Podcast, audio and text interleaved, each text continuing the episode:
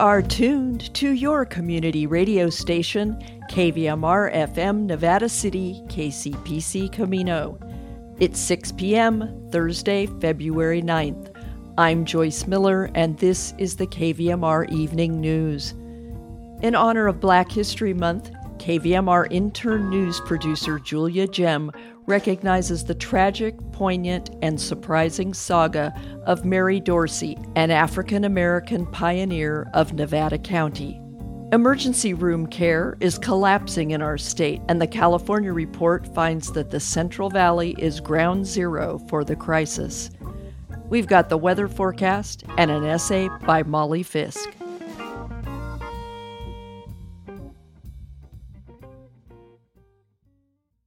This is the California Report. I'm Madi Bolaños in San Francisco. In Fresno County, an emergency hospital declaration has just been lifted, despite area hospitals still dealing with an overcrowding crisis. KVPR's Soreath Hok reports. The Fresno County Board of Supervisors agreed. Local hospitals are in trouble. Underlying this short term state of emergency, there's actually a bigger crisis. Supervisor Steve Brandau highlighted the financial burden facing hospitals in the Central Valley, which serve a higher rate of government funded Medi Cal and Medicare patients. Our hospitals are not getting reimbursed at the rate that allows them to be sustainable. Higher costs for staffing and supplies have made matters worse.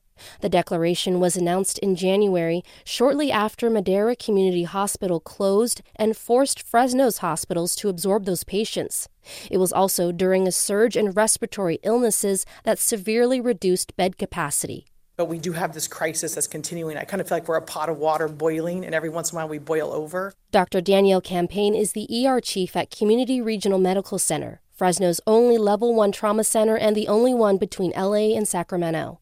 The emergency declaration was meant to get the attention of state and federal agencies, but so far, no additional resources for aid. For the California Report, I'm Soreath Hok in Fresno. Madera Community Hospital is one of the many facing financial hardships across the state. In fact, half of California's hospitals lose money every day, and experts say more are likely to close. KQED health correspondent Leslie McClurg explains why. The pandemic created the perfect storm to bankrupt hospitals. In the beginning, facilities scrambled to build specialized COVID units. Very sick patients stayed much longer than usual. During surges, a lot of hospitals depended on travel nurses who can charge $300 an hour. It all added up. The net impact of that was that California's hospitals during the two years of the pandemic at its peak lost $20 billion. Carmela Coyle is the president and CEO of the California Hospital Association. The federal government provided $8 billion in relief, but that has left California hospitals with $12 billion in losses. Then you add inflation. Labor costs have increased by 19%. Pharmaceutical costs are up 40%. The cost of that is just exorbitant. And finally, there's Medi Cal reimbursements. One out of three Californians are on Medi Cal, meaning the state covers their medical expenses because they're low income. But the state only reimburses 74 cents on every dollar of cost. If the state isn't paying its fair share of those costs, it creates losses for the hospital. The situation is precarious in Imperial County, Tulare County, Hollister in the Central Coast region, and Eureka up north when will this implode? Like it's not a matter of if, but like like when will this implode? Nicole Braxley was an ER doctor in Sacramento during the pandemic. She says acute care in hospitals is dire. Patients all across the state and the country are waiting six, eight, sometimes 24 hours for care in the emergency room. There is no bed with which to see the patient, and all I want to do is see the patient. That's why some facilities are training doctors to treat patients in the lobby we call it vertical care. You know, we say if a patient can stay vertical and they don't need to be horizontal on a bed, they don't get a bed. You know, you sit in a chair. Those patients can still receive blood tests, EKGs, and even an IV in the waiting room. We safety pin the IV bag to the wall. We put up little coat hooks. She says lobby medicine is miserable for both patients and doctors, but it's often the only option. The California Hospital Association is asking the governor for $1.5 billion in immediate relief, and they are lobbying for an increase in Medi Cal reimbursements over time. For the California Report, I'm Leslie McClurg. Support for the California Report comes from Stanford Healthcare, where their greatest reward is a healthy patient. Paint Care, now with 846 drop off sites in California where households and businesses can recycle their leftover paint. More at paintcare.org. And Eric and Wendy Schmidt, whose philanthropy includes Schmidt Futures, which bets early on exceptional people making the world better. On the web at schmidtfutures.com. More than 36 million trees died in California last year. That's an almost 300% increase from the year before. KQED science reporter Danielle Venton has more. Each year, Forest Service surveyors fly a Cessna a thousand feet above the ground looking for dying trees. This year, fir trees were especially hard hit. The amount of fir mortality is by far the most we've ever recorded. Jeffrey Moore manages the annual aerial survey in California and says it's due to too many small trees, owing to decades of suppressing natural fires and the recent drought. So even in a good year, they're not particularly healthy. And then course, we've had this three years of exceptional drought. So that made a bad situation really bad. The Central Sierra Nevada is the hardest hit region. Dead trees are a severe fire risk. For the California Report, I'm Danielle Venton. The fate of the western Joshua tree is still up in the air after the State Fish and Game Commission delayed a decision on whether it should be listed as threatened under California's Endangered Species Act. This comes after a bill was introduced in Sacramento this week that would provide protections to the native desert plant. The Western Joshua Tree Conservation Act would prohibit anyone from importing, exporting, or removing the tree without a permit from the state. The Western Joshua tree is iconic. It deserves special consideration through its own law. That seems very fitting to me. That was Department of Fish and Wildlife Director Chuck Bonham speaking during a meeting yesterday. Big news out of the San Diego Zoo. One of the zoo's tiniest residents has broken a Guinness World Record. Pat, the Pacific pocket mouse, took home the title for the longest living mouse in human care at the ripe age of 9 years, 209 days. This tiny guy and his mouse friends can weigh as much as three pennies, and they get their name from the cheek pouches they use to carry food and nesting materials. Not because they're so tiny they can fit in your pocket, if that's what you were thinking. Pat's record breaking accomplishment comes on the heels of a successful breeding season, according to the San Diego Zoo Alliance, which helped produce 117 pups that will be reintroduced into native habitats in Southern California this spring. What a time to be a Pacific pocket mouse! And that's the California Report for Thursday, February 9th. We're a production of KQED Public Radio. I'm Madi Bolaños. Thanks for listening and have a great day. Turning to your regional weather forecast, mostly clear and sunny with a slight chance of light precipitation Friday into Saturday that could impact mountain travel. In Nevada City and Grass Valley, this evening will be clear with a low of 40. Friday will be sunny and breezy with a high near 56. Friday night, mostly cloudy with a slight chance of showers, possible patchy fog, and a low around 34. Partly cloudy tonight in Truckee and Lake Tahoe with a low around 23. Friday will be sunny with a high near 44 and wind gusts of up to 25 miles per hour. Friday night, a slight chance of snow showers, mainly after 10, and a low of 21. New snow accumulation of 2 inches is possible. Tonight in Sacramento and Woodland, patchy fog and a low around 39. Friday, some morning fog, then mostly sunny with a high near 60.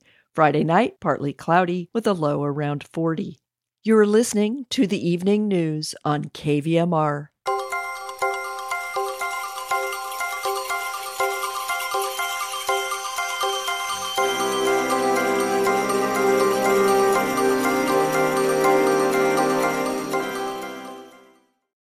As part of KVMR's recognition of Black History Month, KVMR's Julia Gem next recounts the story of Nevada County pioneer Mary Dorsey, with assistance from historian Linda Jack of the Nevada County Historical Society.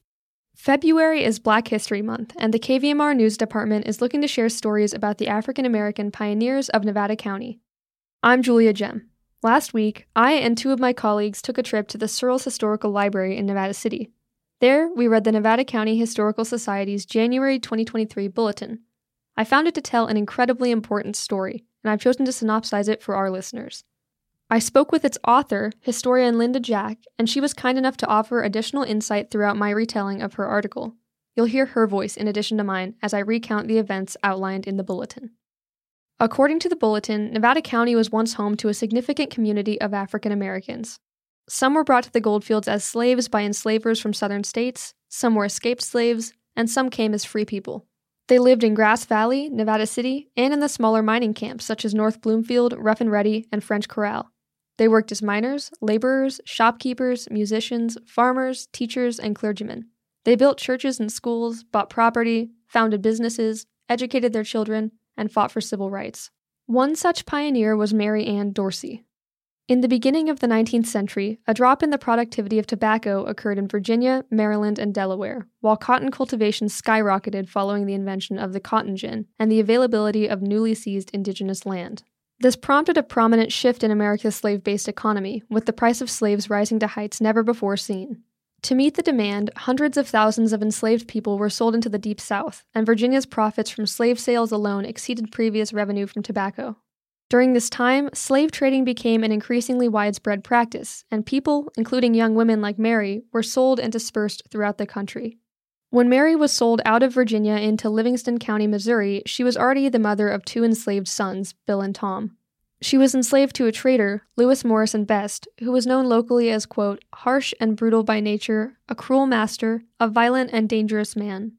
So, Missouri uh, was a slave state uh, before the Civil War, and it was composed mostly of people from Kentucky and other states that came in. There were small farms, and people were uh, essentially lived with in immediacy with their slaves. And so that made for a different sort of relationship than on larger plantations where slaves' uh, quarters could be, you know, fairly far from the main house. So, those kind of small farms, there was a level of intimacy just on day to day interactions with enslaved people and the enslavers. And that could make for sort of more perhaps compatible relationships or more stressed relationships because of the proximity. It just happened that Lewis Best, according to his own white contemporaries, was a really bad man, violent, mean, and cruel. And so anyone who was enslaved by him, and he was a trader, so people came and went, was likely subject to very harsh conditions. The discovery of gold in California prompted gold fever, which convinced many parties to relocate across the plains in search of wealth. Among those parties was Lewis Best, his wife, and Mary. By October 1, 1850, they'd arrived in Nevada City, where Best purchased the Washington House, a hotel on Upper Main Street. Mary is thought to have worked at the hotel while also doing laundry for businessmen in the city. She gave birth to a son, Benjamin, on December 17th. His physical features implied that he was likely Best's child. Most enslaved women and girls experienced some form of sexual harassment or rape from a male authority figure, with prolonged sexual abuse being common not only on large plantations but also in small towns and rural farms. In Mary's case, the abuse was most certainly prolonged, given that again in 1853 she would bear him another child, this time a daughter, Elizabeth. This is a, an interesting topic because there were social forces at play here that we might not think that much about. On a large plantation, an enslaver could have a relationship, of, a forced sexual relationship with a slave, and the, the mistress of the house might not have to deal with that on a daily basis. On the other hand, sometimes it was very contentious. They could be extremely violent, a retribution against the woman, although she had no choice in the matter. On the other hand, in other situations, the mistress could choose to look the other way and just pretend that she didn't know, even though the children may have resembled her husband. And then there probably were conditions in which a wife might be grateful that that attention was not being brought to her. Um, but surely the risks were high for Mary because she had already seen two of her children left behind. So just the threat to separate her from her children was probably enough for most women, just that they had to endure their situation, no matter how unpleasant or violent. By autumn of 1852, Best had decided that he wanted to return to Missouri, threatening to take Mary, Benjamin, and Elizabeth back into slavery. Mary found herself in a desperate need of a survival strategy. She chose to ask several of her laundry customers for assistance in raising the funds to buy her own and her children's freedom. Or alternatively, she asked that her customers buy her and her children outright. I'm going to read a quote from Niles Searles. It was written in a letter to his cousin Cornelia following Mary's visit to his home on November 8, 1852. I considered leaving it out of this piece because it's admittedly uncomfortable to read, but after speaking with Linda, I found it important and valuable to include. Searles wrote the following Received a call this morning from our colored washerwoman. Her master is about to return to the States, and she wishes us to raise money to purchase her freedom or to have a company of us buy her. Think I will take two shares. Female stock is above par in this country. Price $800. Two juvenile darkies thrown in. Fortunately, several sympathetic customers found themselves moved by Mary's desperation, and her price was met. Best sold his hotel to B. H. Collier and promptly returned to Missouri with his white family. Finally, Mary, Benjamin, and Elizabeth were free. For some Californians, it's difficult to acknowledge that slavery's history is also our history, but stories like Mary's remind us that hard history is not hopeless history. Here's Linda Jack and her thoughts on this hard history. In recent years, the topic of slavery has become so politically contentious. Um, pundits, educators, parents, members of the public all have weighed in on the value of learning about slavery, whether we should learn about it at all, whether we can learn parts that are offensive or make people feel bad, or whether we should only focus on the triumphal parts of it, the Emancipation Proclamation, escaped slaves like Harriet Tubman. There are plenty of heroes and heroines who got out of slavery, Frederick Douglass you know, should we focus on those people and their triumphs or talk about the average person? But certainly, of the 4 million people that were enslaved uh, at the end of the Civil War, a tiny percentage of them escaped. A tiny percentage of them went on to write a narrative like Frederick Douglass. My own feeling is that a story like Mary's is important because however far down she was in the sort of level of fame or fortune, she had agency. She took charge of her situation and did what she could to better her life and her children.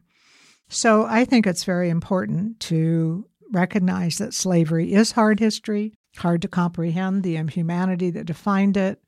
It's hard to discuss the violence that sustained it and it's hard to teach the ideology of white supremacy that justified it. And like some of our local citizens in Nevada City, it's hard to learn about those who abided it.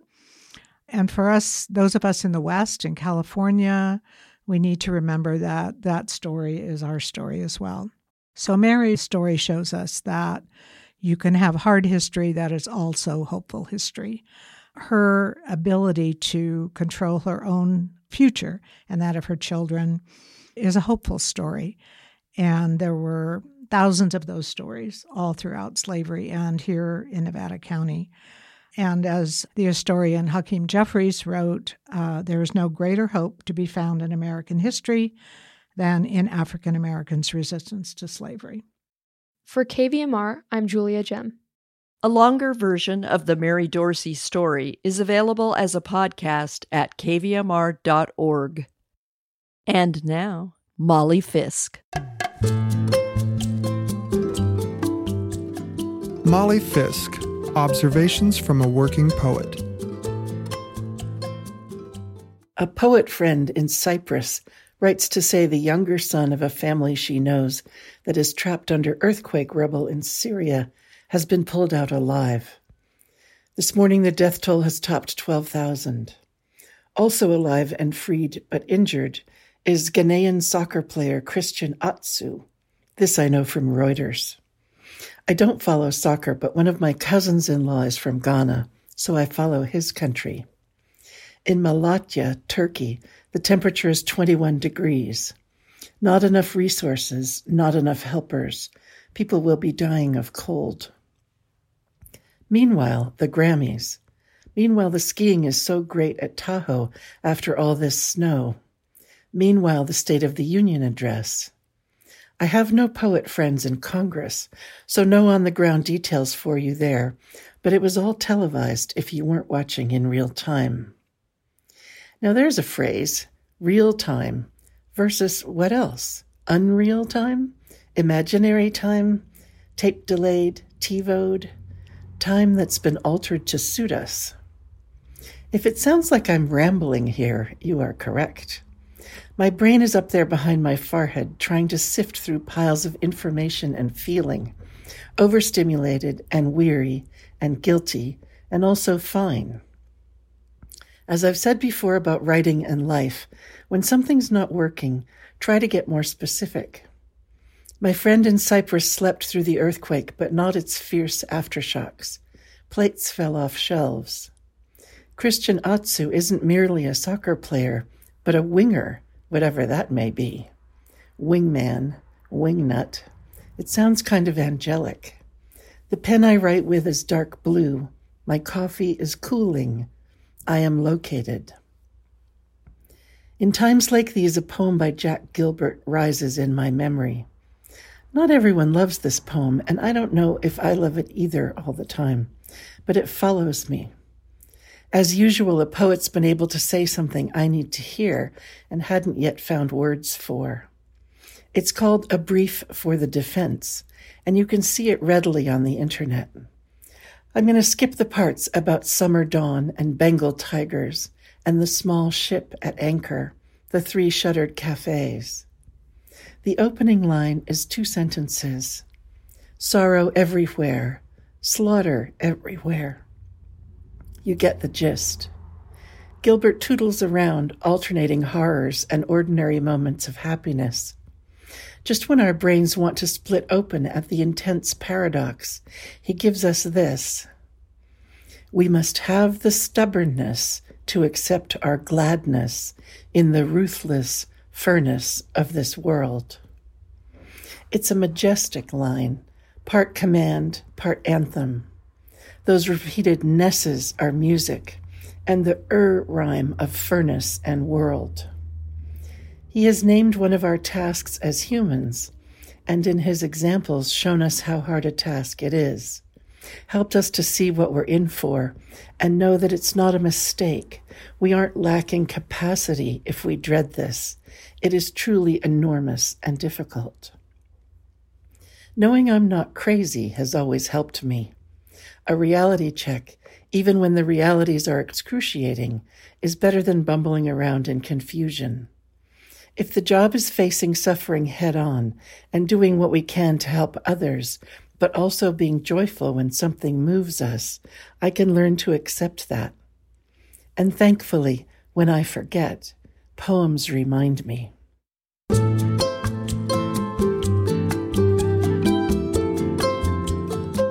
Award winning poet Molly Fisk writes, coaches, and teaches writing in California's Sierra Nevada foothills.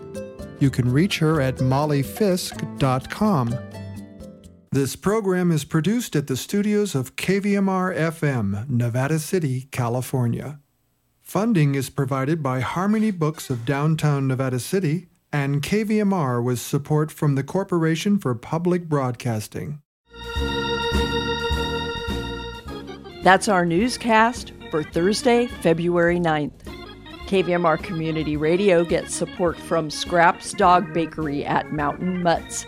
Family owned for 18 years, providing cat and dog wellness needs, including holistic organic food, training accessories, toys, also fresh bakery. Scraps Dog Bakery at Mountain Mutts, next to BNC Hardware, Grass Valley. And Nevada County Citizens for Choice, promoting reproductive justice and equitable reproductive health care access, advocacy, and education with compassionate services for women, men, and teens. Learn more at citizensforchoice.org. This is Joyce Miller signing off. Join us Friday at 6 p.m. for a special hour long edition of the KVMR Evening News celebrating women in science.